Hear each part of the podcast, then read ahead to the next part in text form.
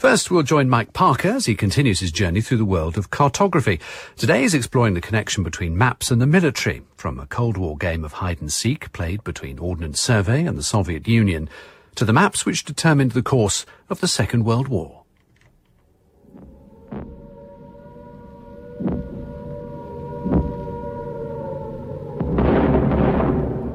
For 57 consecutive nights between late 1940 and the spring of 1941, the German Luftwaffe pounded London and many other cities in an attempt to bring British industry, infrastructure and morale to its knees.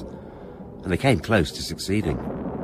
By the end of the Blitz in May 1941, some 43,000 civilians had been killed, half of them in London. As they returned night after night, German aircrews carried with them weapons that were just as important to the success of their mission as the bombers and their deadly payloads. Those weapons were, of course, maps. The charts which guided them across the North Sea and onwards to their targets with deadly precision. Maps and war have gone together since tribal leaders first drew lines in the sand with a stick. And if preparation is the key to military success, Decent mapping of enemy turf is a major part of that. Back in the 40s, for instance, much of the information on the maps that brought the bombs raining down on Britain had been gathered by German intelligence long before hostilities ever began. They'd used Lufthansa, the German airline. It was the freight element, and, and they wandered all over the country. Little control in those days. They wandered all over the country taking photographs of key installations, which were represented on mapping target illustration sheets. So they, they, they, would have had, I mean, some somebody from the German army would have wandered into Stanford's in pre-war years and bought yes. The entire collection of OS maps of Britain, and then they would have added their photo- photographic information and, exactly and produced right. mm. produced what we're looking at here, which is a, a German map of southwest London yes. with a red uh, an installation of some kind, which is a which is a gasworks, yes. Oh, Fulham it's gas the Fulham Gasworks, yes. Yes, they would have done. And yeah. I suspect, again, you know, you, you don't, uh, well, as you say, you walk into Stanford's and buy the maps. Uh, the Germans were probably a touch more subtle than that. They probably went into several shops and bought the maps, you know. so you, if you go in and buy the whole of Ordnance Survey in one go, it does them. raise an eyebrow. But yeah. yeah. Well, but no, I mean, did fox them as well, it did, yeah. yeah. But certainly, um, you purchase the best available mapping.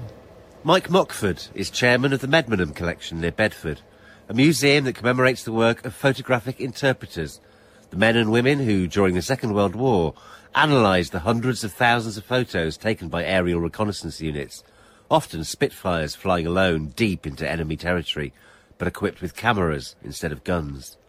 Aerial photography was a crucial element in the preparation for the D-Day landings, but military intelligence also used many other sources as they built up a picture of the terrain that the troops would soon be fighting their way across. Well, this is this is a bigot map. Um, these were produced of the Normandy beaches, uh, World War II, uh, for D-Day. I'm looking at this one. This is Luc-sur-Mer yeah. on the on the Normandy coast, and you've got annotations such as uh, an arrow pointing to cutting through cliff eight foot wide, gravel road question mark blocked by concrete wall. I mean that's yes, very specific intelligence. That's amazing. Now that could have come from a combination of information. Aerial photography would have played a major role in that. Um, the type of soil and uh, of the road, let's say a gravel road, uh, that may well have been from uh, first-hand information from somebody who walked that path before the war and said it's gravel. Yeah. Uh, holiday photography, um, somebody who was infiltrated ashore, um, the French resistance, all contributed to these maps. I'm sure our soldiers battling their way across France must have longed for the familiar clarity of an ordnance survey map. Instead, they had to use French maps, which, although they had plenty of detail, were always notoriously difficult to read accurately. As a photographic interpreter, Geoffrey Stone was initially based at the Allied Central Interpretation Unit at RAF Medmenham, but later in the war he joined an armoured division inching its way across France. It's, it's how the French at that time put the name of a place. Now the convention was usually that they put it to the left of the place, but it didn't always fit in, so, so you could never be quite sure where the place was that they were naming. Ah. And so you'd get a unit saying that they'd taken this village, when in fact it was the previous village. As his unit fought their way further east, Geoffrey left behind those troublesome cartes françaises, and he began to call up from headquarters the charts which would take him and his comrades across the Rhine.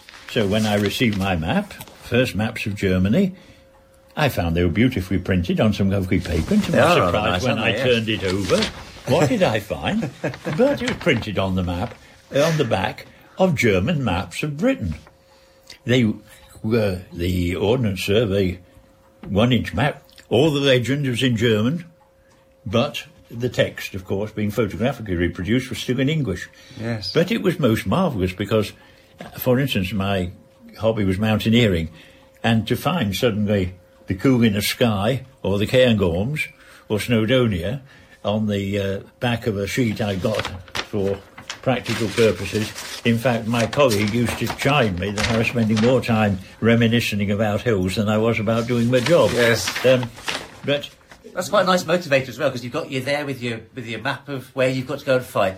But if you want to remember what you're fighting for, just turn over and Precisely. It's wonderful, you, isn't you it? hit your nail. That was absolutely marvellous to have Homeland Britain on one side, Yes. and and Germany on the other side. When you're far away, a map of home with its familiar shapes and names can be extraordinarily evocative. It speaks of a, a four-square permanence where everything is right with the world and in its place. Or nearly everything. Because for eight decades, there were little sections of Ordnance Survey maps that weren't quite right. There were suspicious blank spaces on an otherwise busy and detailed map. Railway tracks would come to a halt in the middle of apparently empty countryside. Something was going on. I'm just touring around the snowy lanes of Cheshire at the moment, looking for somewhere that's not on my map. Now, my map's about 20 odd years old, so from the 80s, and uh, this place was very firmly kept off the map then. Nowadays, if you look on a, a modern OS, you'll see it well and truly emblazoned away with a little blue hatching across it to show it's a tourist attraction. Uh, it's a secret nuclear bunker, it's called. Yeah, not so secret, I guess, if it's so, so well signposted. But not so well. Ah, no, there is a signpost. Yes. Secret bunker, there it is. Secret nuclear bunker. Here we come. When you hear the air attack warning, you and your family must take cover. Hack Green was one of a chain of blast-proof underground bunkers spread across Britain that would have acted as headquarters for central government in the event of nuclear attack. It could house 135 people, mainly civil servants, in a warren of offices, communications and monitoring rooms, generators and air filtering equipment.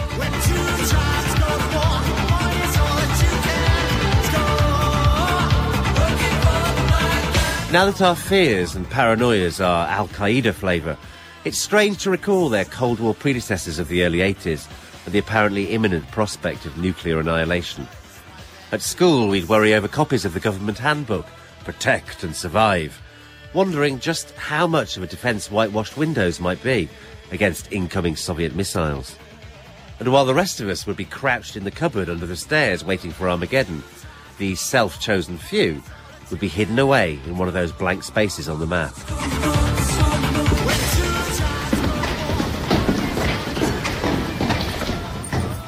And as you go down the stairs, you enter a world where the clock stopped somewhere around 1984, both the real one and George Orwell's. One room is full of desks, each equipped with a phone and a little placard announcing which government department it represents, and one or two extra dealing with casualties and disposal of bodies. In another room, an old telex machine chatters away, and in the tracking room at the far end of the corridor, you can listen to the audio from a nuclear attack training exercise.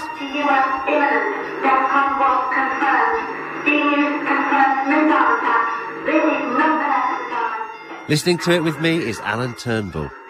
He's the creator of the Secret Bases website, which over the last few years has used internet mapping and satellite imagery to show in detail all those military sites that Ordnance Survey kept off the map for so long. There are classic signs to look out for on OS maps, and, and they can be uh, typically um, euphemisms like works and depot, and also suspicious uh, dead end roads that go into the middle of uh, an apparent farmer's field. Yes. Or a railway, you've got this kind of weird phantom That's railway right, yeah.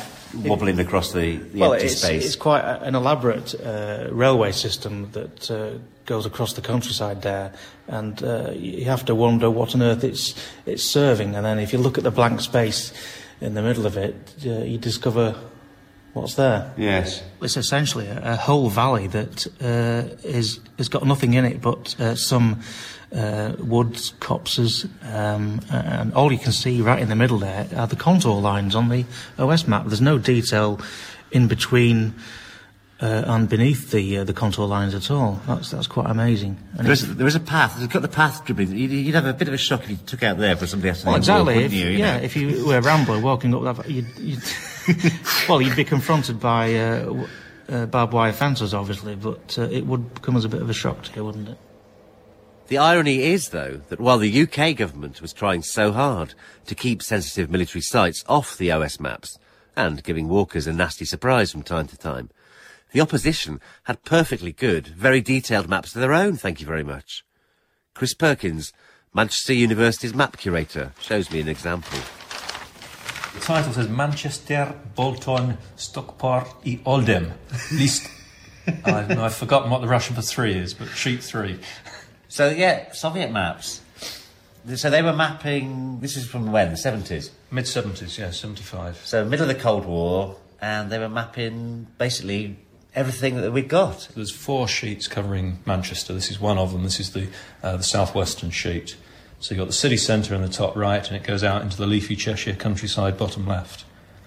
It's beautiful, isn't it? I mean, it really is. I mean, everything written in Cyrillic script in the Russian. That's where on earth's that? Altrincham. Altringham. Altrincham. right. Yes, I can see uh, vaguely. Yeah. But what is what interests me about this in particular is that, of course, for for decades since the twenties, Ordnance Survey kept loads of military establishments off the map, and for obvious reasons, and for the reasons there's, of one, there's one here. Well, here they are. Yeah, the Russians had them all on their Ris- maps. Risley Moss appears on, on the Russian map, colour coded in green because it's a military site, um, and it wouldn't, I don't think, have appeared on OS mapping of the 1970s at the same date. What is Risley Moss? What is Risley Moss is an, um, a nuclear um, site. It's, um, it, uh, it doesn't exist now, it's now a housing estate, but in, in the 70s, nuclear uh, materials would have been processed there.